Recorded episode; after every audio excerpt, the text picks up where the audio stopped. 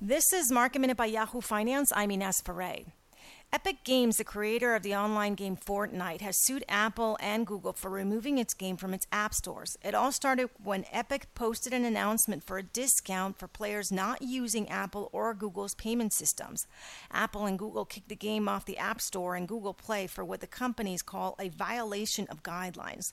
Epic's post noted that Apple and Google app stores take a thirty percent cut of in-app sales. Epic's C E O Tim Sweeney has criticized both companies for these practices. Vivint smart home is soaring today after J P. Morgan analyst Paul Costa raised his price target on the stock to thirty dollars, reiterating an overweight rating. The analyst says that Vivint has a meaningful leadership position in the smart home security market at a time when homeowners are making big investments in their homes.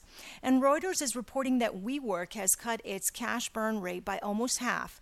It has secured another one point one billion dollars commitment from SoftBank, which has a majority stake in the shared office space company. For more Market Minute news, head to yahoo finance dot com.